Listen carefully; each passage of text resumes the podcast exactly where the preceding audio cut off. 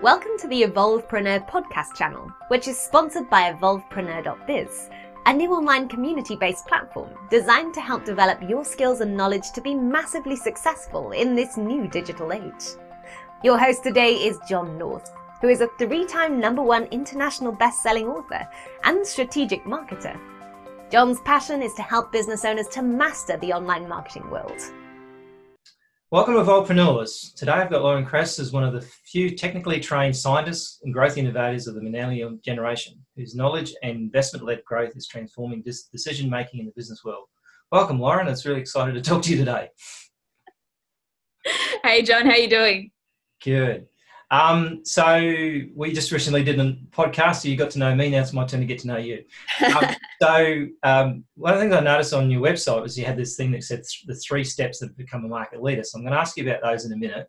Uh-huh. But first, I'm going to ask a little bit about your background because obviously in your, in your bio, you say one of the technically trained scientists who's doing marketing. So, and and I know that you've, you've come up with a concept called the business scientist. So I want to t- tell me a little bit of how you got to where you got to that now and then where you think you're going to go to?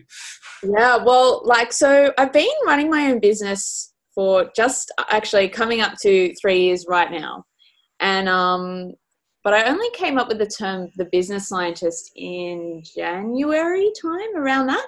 Mm. Um, and it kind of came from I started doing a little bit of media and I just realized that when I started talking about insights into business and when I started talking about the science behind business, um, journalists really like that. They were kind of like, because I'd lead with stats. So I'd say, mm. like, well, you know, on average, um, three hours of productive work done in a day. They're like, oh, that's really interesting. Mm. Where if I kind of said, like, oh, how do you increase your productivity? It's kind of doesn't really have an angle to it, doesn't really mm. have like a flavor to it. So mm. I guess it was kind of a bit of like a branding thing, really. But um, also, I think um, business is a science. You know, like what we're doing as as business owners as business leaders is we're trying to do the best job we can as at gathering and interpreting information about the world around us about the people around us.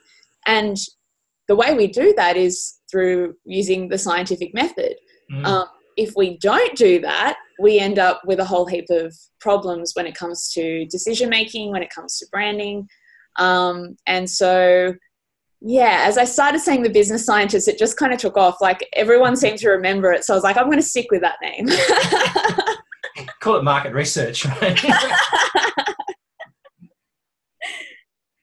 oh, cool. So, so your um, what? So, what are your qualifications? Because obviously, you said you're, you're you know actually scientist. So, what what is your actual qualification? Yeah, so I um, started off doing an undergraduate degree in Bachelor of Science. Mm-hmm. Um, I my major was actually in physiology, but I started off in psychology and I did most of a psychology major as well. Right. And then um, I got to, I was really angsty at uni. I didn't know what I wanted to do. Um, and, you know, it was kind of like, finish my degree and I was like, oh, I'll do a research year because, you know, that seems like the obvious next step. I'll, I'll do my honours. And I actually thought I was going to do a PhD as well. Right. So I did my honors in neuroscience, um, and I absolutely hated working in a lab. it was like, I was like, this is so boring. it was just like banging my head against a brick wall for a year. So I was like, okay, I can't, I, I couldn't do this for another, you know, four to seven years doing a PhD. Mm. Um, but I had really gotten into, I guess, um, the more creative side of science. So I really liked reading popular science books. I really liked um, reading magazines like New Scientist and things like that. And I got into blogging as well. Um, and so I kind of started off thinking, oh, maybe I can be a writer. I'd love to be a writer. Like that's that's really cool. Picturing, you know, like someone at a typewriter with cigarette kind yeah, of. Okay. Dying of cancer. yeah, not not great. No. but that was my that, that, was my image, and then um, so I started working in um, communications, and then I also did a master's in um, it's actually called cross disciplinary art and design, which is a bit of a tongue twister. But um, how do you ask for directions to that class? but it was like um, I really wanted to explore things like how we think you know beyond what we learn in neuroscience which is more like I guess you call it like a they call it like a bottom up approach, right? So it's like you learn about the mechanisms and then uh, that, you know, of how the brain works and then what that results in. Um, but with creative, kind of coming from a creative approach, it's more like this is what we're seeing in the real world. These are the tools and the models that we can use um, to think more creatively. So I'm a big fan of like Edward de Bono and Austin Kleon. And that kind of helped me tie it all together. So kind of, which is great for, you know, marketing. It's great for um, business development to have that understanding of those kind of, I guess, two modalities really of thinking. So I want to ask you a trick, tricky question, and this is interesting because you, have gone entrepreneurship in three yeah. years, right? Yeah. And most people go and do something, do a job they hate for ten years, mm-hmm. and then decide to start up a business on their own and do all that sort of stuff and go so. So you're basically you know fast tracking this, which is interesting for millennials because one of the things that um, I read somewhere that said, look, if you upset a millennial uh, in, in your business, they will start a whole competing business against you tomorrow and be better at that than you are right? and, and and I think it comes down to the concept of no fear, right? Because I'm going to tell you, like I worked for a bank for 12 years nearly, and in the end, I was so busy. I was going into lunchtime. I had this three thousand dollar mobile phone that I bought. Right? Imagine this three thousand dollar mobile phone, sitting in the park doing business for an hour, trying to get through this in fear. Don't quit my job because this might not work out. Yeah. Right? yeah. in the end, I got so much work. I thought, and the bank and the bank was really annoying the hell out of me, so I just quit. Right, but that transition is pretty scary, right? And so for someone to just leap in, essentially, you know, and and do that from from the get go, it's interesting because normally they go just go get a job, right? So I want to unpack what you were thinking when you did that. yeah because that's that's an interesting thing. Well, I look, I did actually work um, for other companies for a bit. Mm-hmm. Um, so I didn't go straight from university to um, starting a business. But it's really interesting that you said the thing about um, you know go and starting start a business tomorrow um, if you kind of piss off a millennial. Excuse the French. Yeah. But, but like that kind of did happen a little bit with me. So I, I um, had worked in uh, communications for a bit. Um, I really didn't like the rigidity of it wasn't so much my manager. My manager was fantastic, but my boss was like just really like you have to be here at 8.30 in the morning mm. i was like getting to work at like 8.33 i was told that a tie didn't have a future when i was joining the bank yeah it's that kind of like it's that kind of real rigid way of thinking and then um, and i was like but i'm working weekends because we have events i'm like doing a great job. Like I know I'm doing a great job. I like mm. took over the work my the account director was doing as an account coordinator mm. because mm. I had to because she was unwell and had to mm. to be off work for a while. and I was keeping I was looking after their biggest client. Um, mm. and I was sitting there going like, you know, I'm two months into the job and you're sitting there picking or three months into the job. Yeah, because I think it was a, just before my kind of probation period was up. And you're picking on me for being like three minutes late.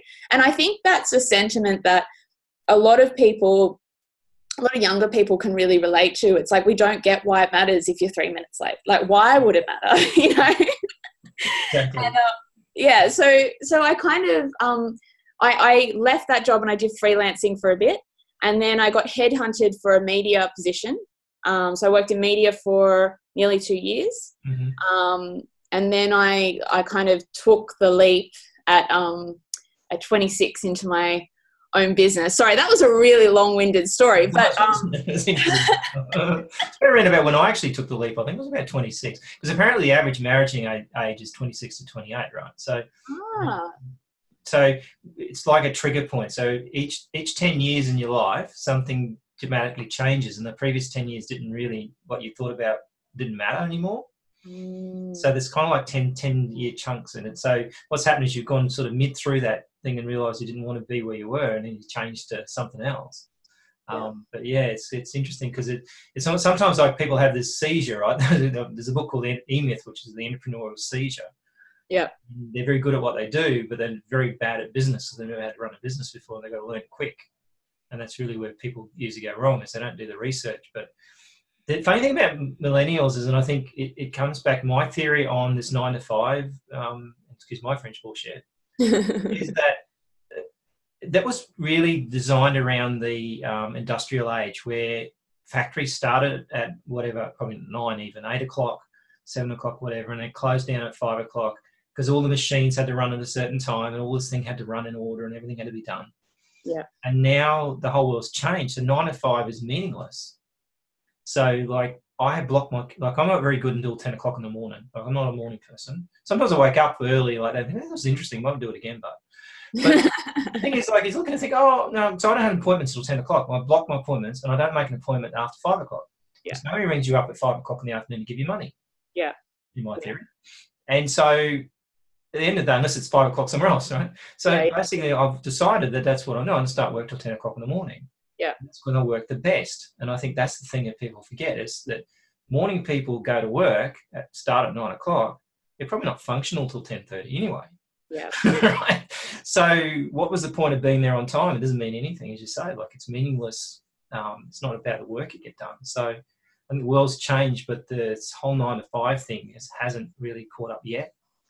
Oh, it's it's like it's there's so many things like that. I think like so in some roles you're like, yeah, I need to be there because the customers come through the door at this time. You know, so like I worked as a medical receptionist. I was always there half an hour before we opened because Mm. that made sense to me. I was like, Mm. well, we've got to clean everything and get it ready Yeah, yeah, to to open. But like with so many of the roles that we now have Mm. And that we will have, you know, in a few years that we can't even really predict what they'll be Mm. it's like a lot of this is you know you can be remote you can be working at 10 o'clock at night you know like for me my the time that i find really hard to work is actually around now so it's like the that kind of Afternoon. 1.30 2 o'clock Yeah. to around 4 o'clock in the afternoon right Mm, mm. it's not a good time for me so i'm like i just go to the gym because i'm like then my brain's kind of you know getting what it needs you get blood pumping Mm. you get energy you know if you're feeling stuck in a rut like there's so much exercise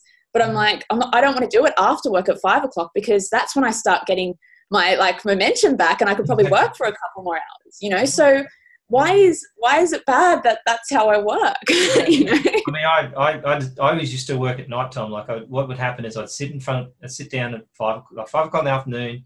Okay, I'll just do half an hour's work and then I'll stop. Yeah. You look up and it's eight o'clock, and you think, okay, I've got to stop that now. So basically, what I've done is I've booked myself to play squash five times a week. Yeah. So four nights a week I play squash. I have to finish work by five thirty at the latest. I Yeah. have to finish to get there on time. Yeah. And so I thought, and I don't work after I come back, so I don't come back in the office.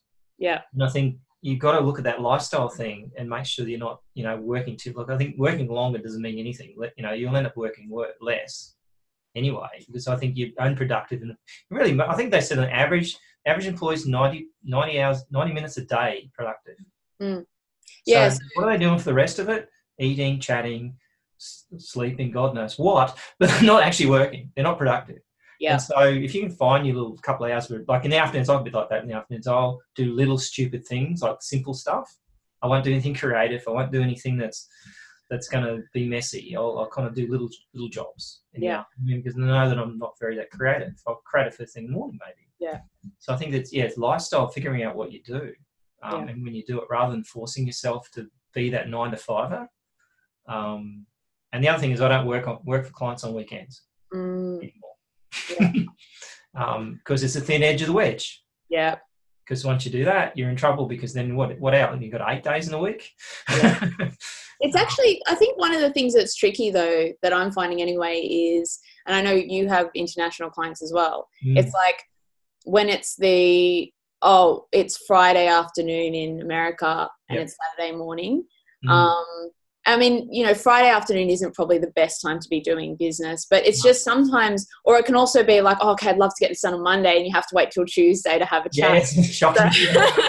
right. Mind you, it lets you get ahead of the curve before they do sometimes. See, so I've had to be able to catch up and get some work done they were expecting to see on Monday, right? It's actually Tuesday. So sometimes it's it's handy, but yeah. Um, you know what I do though? I, I worked out that there's a window of opportunity in the US on first thing in the morning and sometimes in the afternoon, depending where you are. And I act- I have people book me and they'll book me at seven o'clock at night Yeah, on their time. If they really want to talk to me, they will. Yeah. Um, and so I figure, well, I'll just. So I used to do that. I used to have ten o'clock at night. I'd go and I'd sit down, have you know, come back from squash or something, sit down ten o'clock at night. I think, oh, I forgot I had an appointment. Yeah. right? And so many times I'd rush in like to get this appointment and think, oh, I don't really want to do this. I'm tired. In the end, I stopped doing it. Yeah. And now it's like I think seven o'clock at night their time is okay. Mm, You know, after that, then it's getting to be a problem. But I think it's okay for once I've called if they're keen to talk. yeah. I'm not doing it. Yeah. Yeah. Yeah. so yeah, And it's kind of like I think the thing is, is when you have a business that is working the way you want it to work. And I was speaking about this on another show. Actually, I was saying like, um, you want to attract the clients that I think we've talked about this before as well, right? Like you want to attract the clients who have the same values as you. So if people kind of um, are put off by having some boundaries, you know, then they're probably not the clients that you really want to have anyway no, exactly. Mm. at, it, right at the beginning, like you said, like if you start working on Saturdays for people and you start working on Sundays, then that's the expectation ongoing. Yeah, it never ends. yeah, it, it's suddenly they're ringing you and emailing you. Like it happened when I was doing accounting software. So we had four or five hundred accounting clients. doing Yeah. software. And guess what? We had a thing that read, we had this rules. We had the rules of the game used to give, and one of them says, at ten o'clock at night, your emergency is nothing to do with us. Yeah. Right. So if you've left your books till then to do them, don't expect the world to be awake to look after you at ten o'clock at night. And so it's kind of like you've got to, you know, manage the expectations there. So we always do, you know, do that. And so at the end of the day, it's a case of trying to figure out what the client is best like. I've got a client test. If they can't fill out the appointments form and book an appointment with me, um, and I've got one and they avoid it, like there's some do it, they avoid and avoid and avoid. I think I can't get them to do anything. Like Yeah. if I can't fill that form, I'm doomed. They'll never do anything, and that indicates to me what sort of personality they are Mm, right? And if they keep, and I've got one client at the moment, keeps emailing me, go, well, it's Thursday okay for you? Here's my accountant, Bell, booking calendar. yeah, Um, because I don't know what my booking is, calendar is like because I don't manage it. It does manages itself, right? And so I could tell you, yes, I'm free on Thursday at three o'clock, and five minutes later it's booked. Yeah. And so, you know, it's, yeah, it's about setting those expectations. So let's dig into these three um, things that become your market leader. So the three steps you must take to become a market leader. I want to dig into that before we forget. okay, so um, yes, and I do have a downloadable on my website for this as well, which goes into, I guess, it's more of like a summary um, of it, but I'll talk you through each one. okay. So the, the first thing is, and this sounds pretty controversial, but it's like stop talking about your company. So what I find a lot of um, businesses do is like you get on their website, or you get on their LinkedIn profile, or you get on whatever social media channels they're using, and they're going like, "We're like this, and we've been around for this long, and we do this, and um, we're great for this reason," and they answer all these questions that I, as a customer, don't have. I'm like, I, I, Yeah. I'm like, I don't have that question. My No. question is like, can you solve my problem? Hmm. You know, can can you solve my problem? And can you show me how you solve my problem without me having to work very hard? Hmm. So, you know, from neuroscience and from cognitive psychology, you know, we know that like I mean, and this is pretty basic stuff, really. Like the brain is complicated, but there's some really simple things about the brain. And one is is that our brain doesn't really like to work very hard. It's very lazy. It's very lazy. It's Generally, they're lazy. That's why gyms don't work. it's brilliant, but it's lazy. So if you make Yeah. it too hard for someone to identify what what is going on, who you are, then it's like you people just switch off. And Mm. the other the other thing with it is it's like it's not really salient. So you're out not you, but like one's Mm. brand doesn't in of itself have all this meaning. It's that the the brand is associated with a problem that a customer really wants solved. So we need to start. the reason why you started the company, right? Yeah yeah exactly well hopefully hopefully like you started your company to solve problems so talk about those burning questions that your client has answer those questions first Mm. um, rather than trying to you know establish all this credibility by telling telling a story that your customers don't care about Yep. Yeah, and and the reality is should be a given. So so what? Like if you go on an accountant's website and they've got accounting qualification, CPA and stuff, then theoretically there should have been that that that stuff you'll figure out along the way. yeah Um, and and so the thing is, if you're 30 years in business, doesn't mean that you've got 30 years experience either. You could have been doing the same thing every year for 30 years. Exactly So yeah, I mean it's it's a I always I call it the so what test. Mhm. so if, if you can say so what after that, then it's not really relevant. yeah. So, And yeah. you, I think you also actually find that usually the people who are really um, trying to upfront answer all of those questions, like like a resume, Mm, um, that's indicative of a young business or an inexperienced entrepreneur because it and, almost like an insecurity because it's like why are you t- why are you answering all of these questions? Like worried about one thing? yeah. Mm, exactly but it's an easy mistake to make and like i think a really practical thing to do um, to to actually think about the questions that your customers have if you're not sure about it, is like go on like Quora or just do a keyword search. Like Mhm. look at what what are people searching? You know if you type in um, a you know a question or you type in a search term and there's only 10 people a month looking at it Mm. it might not be the right question to answer i mean you know it depends on a bunch of things but go for look at the big look at You the don't big look for something that's very rare, and they go, "Oh, I've found a unique thing," and so you know, I was interested in your unique thing anyway. So, yeah. exactly exactly yeah um. So the second thing is to, and we're kind of already getting to this, but the second thing is to understand your customer. So um, just making sure that you actually know what their mindset is, what their situation is. And the way I kind of um, sort of build this out, I guess, is looking at okay, so with their with their situation, like what's what's driving them? You know, we know there's things that all humans are driven by. So there's there's five basically, right? There's like we're driven to um, acquire you know we're driven to uh, protect ourselves we're driven to learn that's a massive one we're driven to belong Mhm. and we're driven to feel and feel positive emotions not negative ones right Yeah. but that last one about feeling is the one that matters the most Mm. so you know everyone wants to move from pain towards pleasure that's like a human universal Yep. truth so if you, this is why we talk about pain points in marketing, right? If you can talk about, okay, here's this this is the painful situation that my customer's in. Here's where they ideally would like to be. Here's the pleasurable state they'd like to be in. If you're the midpoint that gets them over here, then that's that's really all you need to be talking about. You don't need to talk. A lot of people spend a lot of time on this part in the middle, saying, "Oh, this is how all of this works," and almost like that engineering kind of mode. I think of like this is how we solve this problem for you. But at the beginning, a lot of people are just like, "I just want to know, like, can you get me out of this point to this point?" So the example I use a lot of times is like in finance, right? Like you see financial experts will say, oh, we can give you this product, which means 20% off this and this interest rate and blah. And I'm like, I don't know what that means. Making my brain work hard. Can you help me with my cash flow problem right now? Or can you, uh, you know, if it was a home buyer, they might be like, well, can I get a loan? Like, if I've got this amount of money, can you help me with a loan somehow? Can you make that happen so I can have a house, which is what I want? Mm. Not, can I get this interest rate on this, this, this over this period of time? Because it's like, that's too much for our brains to deal with, you know. Exactly. and the bank's kind of theory is that, you know they'll keep overwhelming with numbers to, to put it down to a price or a number. The reality is that people don't do business with banks um, any other reason, but obviously at an emotional level. Like, do they? do the bank solve their problem? Yeah. What can money get me? You know, Mm. that's Yeah. that's what people care about.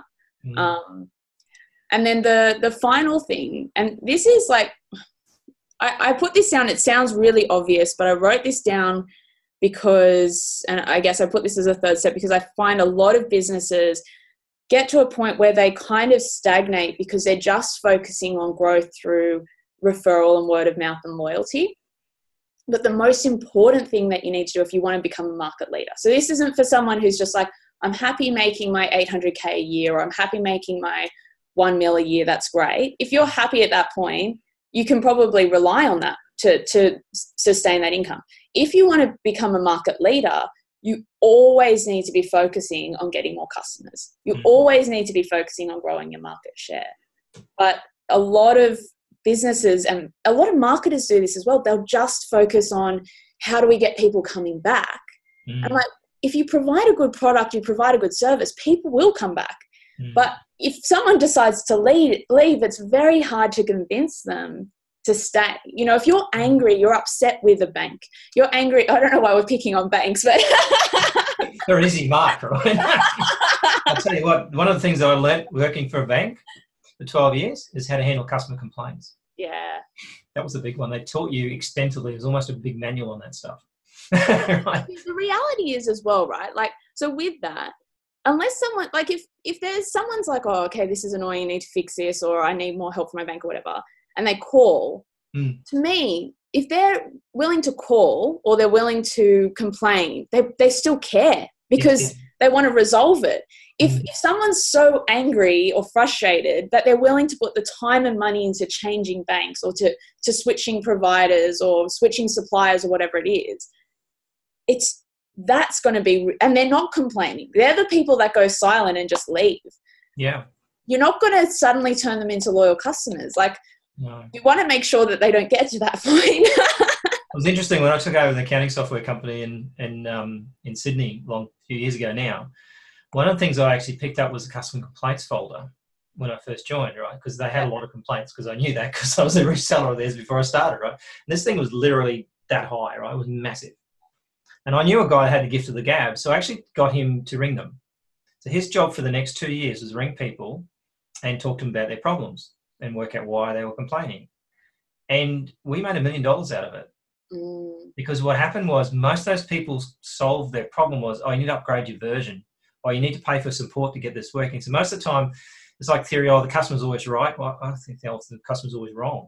Yeah. right. Because you got to look at the situation was they don't really know right? They they just look at something and go oh yeah that's the reason. So yeah but you need to do this to fix the problem.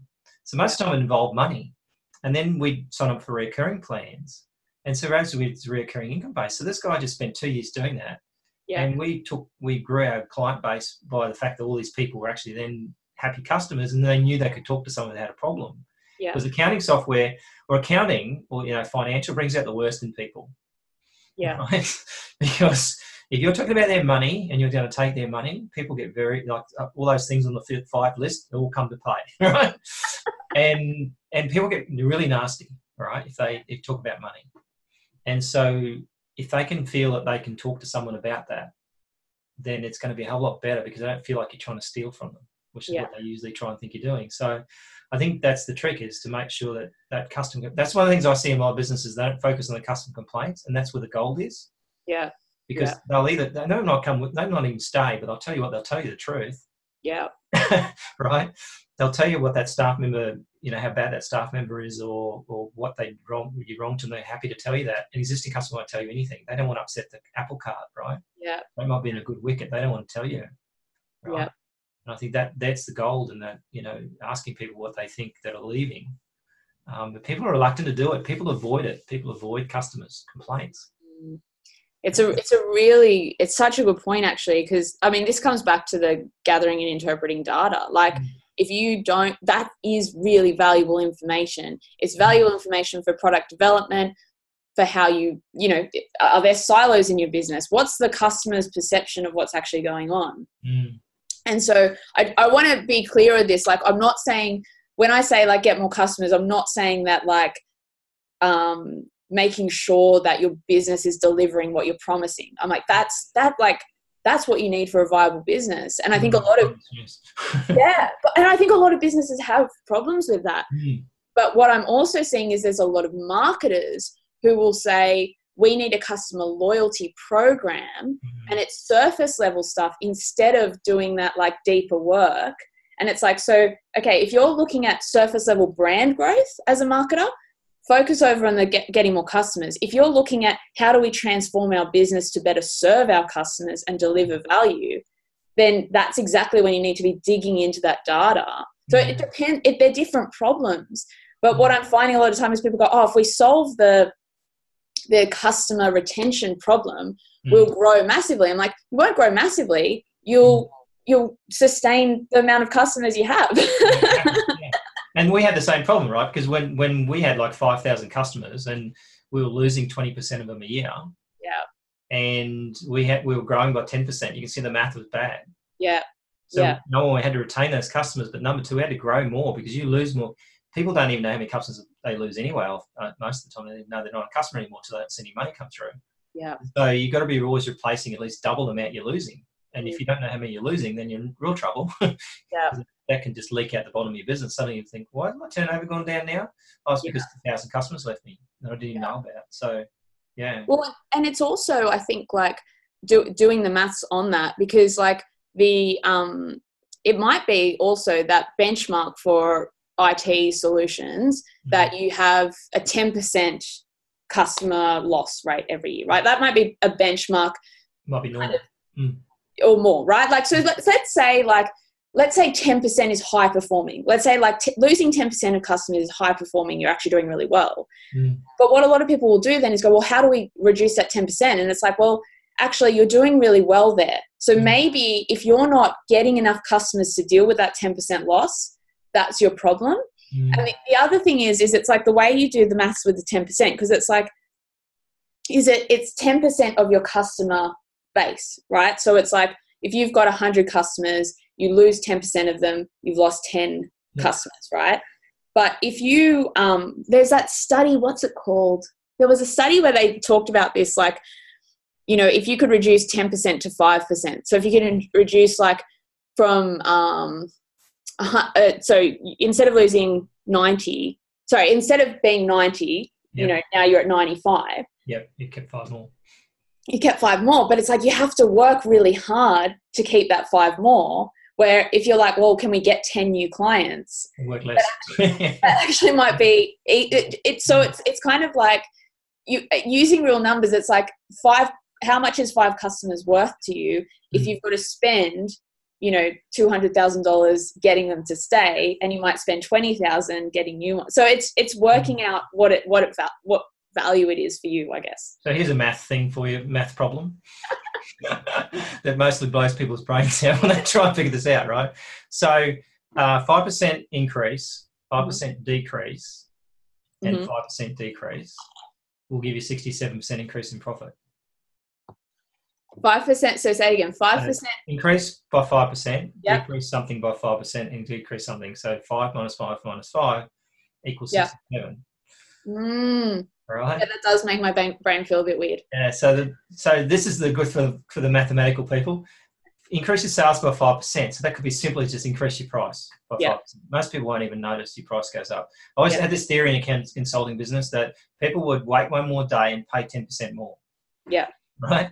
And it worked because it just keep increasing prices. So 5% increase in price, 5% decrease in overall cost of sales. So what, what you're physically costing you to do, right? So it could be a bit more efficiency. No, it's usually not that hard. And 5% decrease in expenses. So, you know, go out and, you know, get your credit card company, reduce their merchant rate, do something like that. Mathematical will be 67% increase in profit. Yeah. Yeah. Actually, I remembered the other one as well because this is this is another little brain teaser. Mm. So decreasing your customer so customer retention if you decrease it from 10% to 5% you're decreasing it by 50% because you're halving the amount. So you've got mm. 10 mm. and it's 5 that's a 50% reduction mm. in customer loss which is actually really hard to do. Yes like, yeah it is. You've got big numbers too. I mean if you only got a very small number of customers then it's not so bad but then the loss rate can be even more dramatic but yeah, we have a large number of basic customers to actually retain those customers. It's actually interesting. Tell you're talking about, um, you know, knowing what the customer wants. When they like, best example I can give is Netflix. Right? Mm. Go to Netflix website and find out what Netflix does. I bet you don't say a word. Yeah. What is they give you a picture of what they give you, and I don't know what's changed recently, but I went there and go, this is interesting. Mm. They just give you a picture of the videos and stuff you're going to see, and a login and a login screen and a register screen. That's it. Yep. Yep. Because I know exactly right, what you I just want, signed right? up. just sign up, right? But you're going there to sign up. If you're not going to Netflix to think about it, yeah, you're going there to sign up. And I think that's where that's where things like your um, user journey become important. Because what I say to people, a lot of people say things like, I think this is becoming less and less prominent, but still, a lot of people will say things like, "Oh, my website's the doorway to my business. It's the uh-huh. entrance to my business." I'm like, no, your entrance to your business is like your social media channels because that's the mm. first place that a lot of people are seeing you. Or if you're a speaker, it might be at an event. It might be that the only touch point that the person had with you was that they saw you speak in an event, mm. they remembered your name, and then they went to your website and signed up. You know, like it's it's so you've got to think about well, what is my customer journey or what are the different customer journeys? Because it might be that by the time they're searching for you, by the time they're at your website, they just want to click a button they didn't want to go through that big long, you know, explanation. And yeah, I mean, make it hard. For, don't ever make it hard to do business with you. I guess that's the that's the magic thing there. It's like people forget that sometimes. I think, and I mean, yeah, I mean, also uh, something I learned about was traffic um, temperature. Mm. So the pre-framing of when they land on that website. So I've got some of my funnels that run at sixty odd percent conversion. Yeah and you go, you couldn't do that with cold traffic, and you know no one's cold anyway. But the reality is, someone just landing there would go, "What the hell are you talking about?" Yeah. But you send warm traffic or pre-frame traffic to that page, then you're going to get a better conversion rate. And so, looking at all that traffic coming in, thinking it's one big lump sum isn't really Yeah. right. It's where it's coming from, Yeah. for what purpose, that that makes a big dramatic difference in what happens after that. So, not all not all clicks are created equal. Know? Absolutely, absolutely. And I, I saw. I mean, I see. Um, you know, briefs come through to us that are like, "Oh, can you create a high converting landing page?" And I'm like, "Well, we'll create like ten. like, why do we have to create one? Like, we'll just Yeah, we've got it. Well, I'm like, it depends, obviously, where you're at. Like, Mm. but if you haven't got a landing page yet, then you don't know what's going to convert. So we need to test it. And I Mm. think what a lot of people don't realize is, especially with things like Facebook advertising and stuff, you can look at this is how you can retarget. This is how many people landed on this landing page versus this is how many people landed on this landing page, and this is how many people are in a value video. And I'm going to retarget them with a very specific ad because I know what part of the journey Mm, they're in mm, but that work is like you can't undervalue that is such like precise difficult work and i see so many people say things like we just need someone to do our facebook ads. And i'm like that's like a full-time job. That's actually a really hard thing to do right? Yeah. yeah, do it well, and you need someone full time on it, just living and breathing every day. yeah and looking at that data again like i was going to say before with um information so pwc did like this um i think it was a 2018 like white paper and they were saying like the biggest problem for ceos and business owners at the moment is be- being able to interpret like gather and interpret data in a meaningful way. Mm, and I'm like, that's kind of like the analogy I use with that is I'm like, it's kind of like seeing a homeless person sleeping in a whole heap of like cash, like millions of dollars worth of cash, mm, and then they're using it as a blanket. Like, we're not, you know, like we're not using our information effectively. And these are like top CEOs mm, from around the world who are like, we don't know. We don't have the infrastructure in place. We don't have the right skills, uh, you know, people with the right skills in place or the right roles created to actually use information effectively. And that Facebook example is like one. So people will spend like, you know, tens of thousands or hundreds of thousands of dollars on creative, and they don't think about the tech aspect. You know, they don't think about the setup. And yeah, yeah. I, I don't I don't mean that to sound like that's oh this is so stupid. I just mean to say it as in like we've we've got such a long way to go here, but there there are so many things that we can do with information now, and I think as a species we haven't really even caught caught up with it yet. Yeah, it was actually interesting. I saw a presentation from a guy that we're actually probably doing some business with, and he talked about the concept that the problems of the world now we can't get out, get these solve these problems intellectually. yeah, That we have to solve these piece, people at more of a deeper uh, emotional level. And you look at things that when things change, and, and one of the nice things about social media or, or the internet is that things are allowed to change so much faster than Mm, before. Like it would take you 20 years, like I don't know how long before the Berlin Wall went down, but basically that would have been years and years of campaigning and stuff like that. Yeah. Sometimes these things can happen overnight. yeah. And that's because that emotional level of, of consciousness changes it. And so I think trying to be too intellectual about this and overcomplicating it too, right? So part of the problem is, is sometimes they'll actually have this really involved process and realize that they've overwhelmed themselves with stats they can't actually understand. Yeah, Whereas what they should have done is gone back to basics and go, okay, let's just focus on a couple of things and see how that goes and learn from it as we go rather than trying to make it so complicated that actually it's, it's meaningless. Everything's actually all lumped into one. I think it's like sometimes I think some of this comes from like our you know like if you look at the academic landscape it's it's like really prized to be to to intellectualize things you know it's really prized to um have all these complicated graphs and all these complicated ways of talking about things Yeah. but um it's it's much more impactful if you can say to someone like well the reason we we do all this behind the scenes but what we know from it Mm-hmm. that if we don't change the way we're behaving when it comes to say the great barrier reef Yeah. it will be gone by 2030 like that's all you really need to know like. Yeah, it yeah. will be And- gone Like- about it, right? Just Yeah, there, oops, by the way, oops. yeah. yeah and i think like um there there is so much more to be said about simplifying things i mean what's that einstein quote it's like if you can't explain something simply you don't understand it well enough Yeah, well, yeah, and I mean, I, I, once a wise man once told, said to me, if you write to someone, we try and explain something, explain it like they're a ten-year-old, yeah and if you can get across that, then that's being, you know, lazy thinking. Ultimately, that lazy person gets it straight away. But if you try and make it too complicated, then people, you know, very few people understand it. And Mm, so I think that's the thing is, you know, explain it simple. That's all you have to do. And yeah, if you don't know it well enough to to, to explain it simply, then yeah, you don't know it well enough. yeah absolutely That's crazy. Um, so we're coming up to the hour, so I'm going to make sure we don't go over time because that always happens to me. Um, so tell me, tell me what sort of client you um, you uh, basically like to take on, and, and who you're looking for. Because I think that based off off we've talked about, kind of really relevant. Because I actually asked this question a lot, but this is actually a relevant conversation. Is who's your perfect customer? Who do you, who do you look for? so for me um, it's mainly businesses that are kind of at that point probably around that four to six year mark Mm-hmm. where they're either moving into a space where they're starting to stagnate Yeah.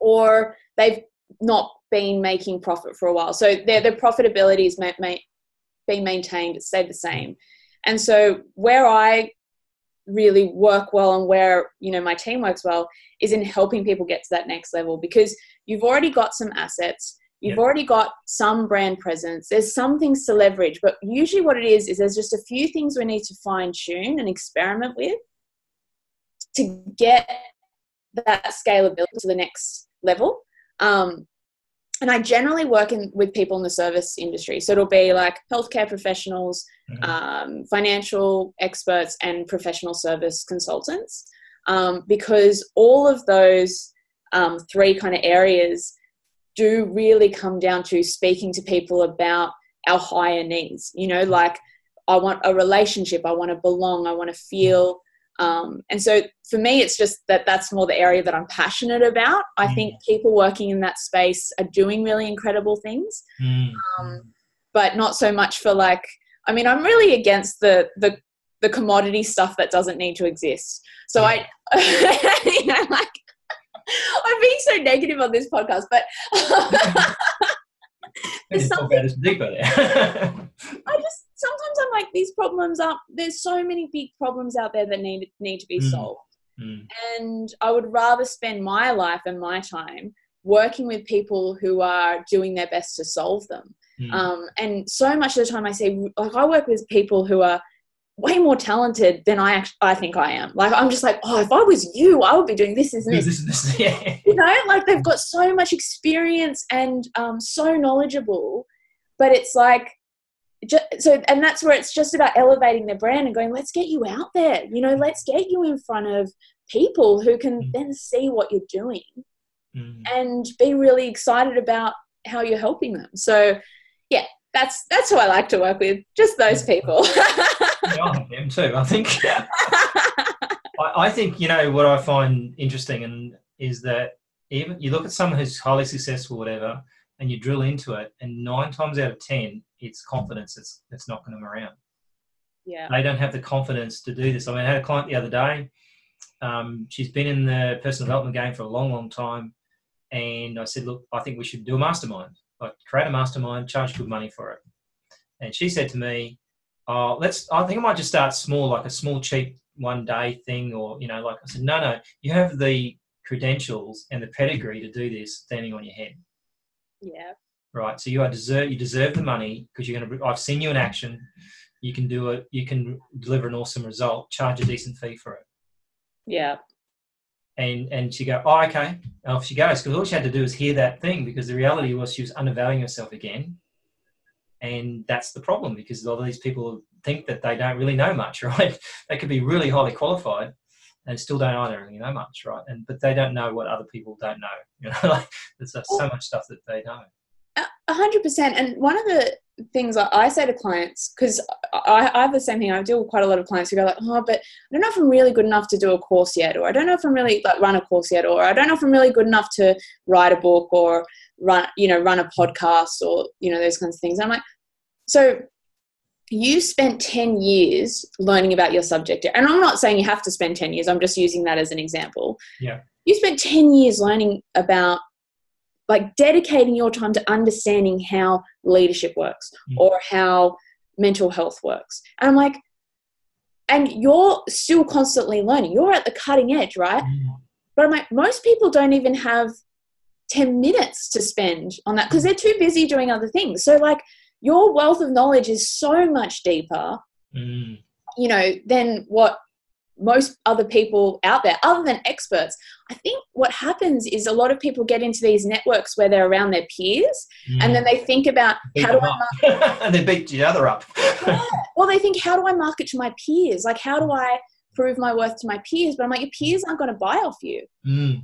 you know so don't worry about what they think Yeah, actually, I had a had a meeting with one of my doctor clients the other day, and I was listening, and he put he said, oh, "I just got to take this phone call." So he takes this phone call, and a phone conversation with obviously another doctor. He's a specialist, another doctor, and I, I got off. He accidentally forgot to put the pause button on, you know, thing on. I go, I heard that conversation. He said, "Yeah." He said, "But trust me, I didn't understand a single word you said."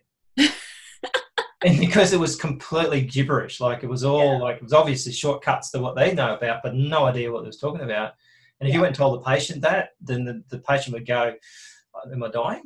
like, you know, like you wouldn't have a clue what it was all about, right? It might have been something real. I just do this and this and that. So, whoa, okay, that sounds like big stuff there. like, yeah. I think that's what, and you know, I work in this concept of decade, decade in a day, right? So that amount of information they've learned over the last 10 years, they could distill that into one day and be very yeah. successful and tell somebody what they need to know yeah. day. Um, because that's all they need to know and they can distill it. So yeah, it's um, it's interesting. Yeah, people don't realize what they know, what they're good at, because they don't value it, because they, they, just assume that it, no one, everyone else can do it. It's it's it's really hard. Like I, I definitely have been someone who's thought like that as well. I'm like, you know, for me, like business strategy is very obvious. I'm like, you just need to do these things, mm. and so um, I kind of I have to stop myself from giving too much away for free because I'm like, to me, it's actually pretty straightforward what needs to happen. Mm. But I'm like, this is solving big. This can save someone a hundred thousand dollars, you know. But I don't think about it like that. I'm just like, oh, this is fun, you know. yeah. Uh, you know something though. I, I, think in my experience, you can tell them all these things. They'll do do anything to actually charge them enough to hurt them to actually do it. Yeah. you know, so I, was, I get off the phone and think, oh, I gave them all these great ideas. I bet you in a year's time I'll ring them up. They haven't done any of it because there was no incentive to do it. Like there was no financial commitment or. Or any, anything to buy into it. Um, and that same thing with the book. Like when I talk to people about books, oh, what should I put everything in a book? I go, well, it doesn't really matter because probably your best customer will never read your book anyway. Yeah. Right, because they've looked at your cover and they automatically assume you're an expert, so they'll go and talk to you. So the reality is, is that you know it doesn't matter what you put in the book. If they're going to do it themselves, great, wonderful. One day someone will come and tell you, but chances are very few people implement. Yeah, yeah, absolutely, very true. Yeah, cool. All right. Well, thank you so much. That's all right. I reckon we could do this for hours, but off the hard computer. Um, so, how do the, how does people get in touch with you and have a continuing a conversation with you about what you do? Yeah, so um, LinkedIn's really good. I'm very active on LinkedIn, um, so you can just look up my name, Lauren Kress with a K. Yeah. Um, and I also have a website, so www.thechangemakers.org.au. Okay, cool and also a podcast which we we did an interview on as well so we can cross promote yes so my podcast is the oyster with lauren kress and yes john will be a, um, a guest very soon. Or maybe you'll be a guest before this i don't know. Yeah, the race is on right? How quickly can we edit this thing? No thanks so much john. It was, um, Thank thanks so much and talk to you again soon. All right see you. Bye. You've just been listening to another great Evolvepreneur podcast interview. We hope you enjoyed it. Please visit evolvepreneur.biz today to find out more about our online community and how you can take part.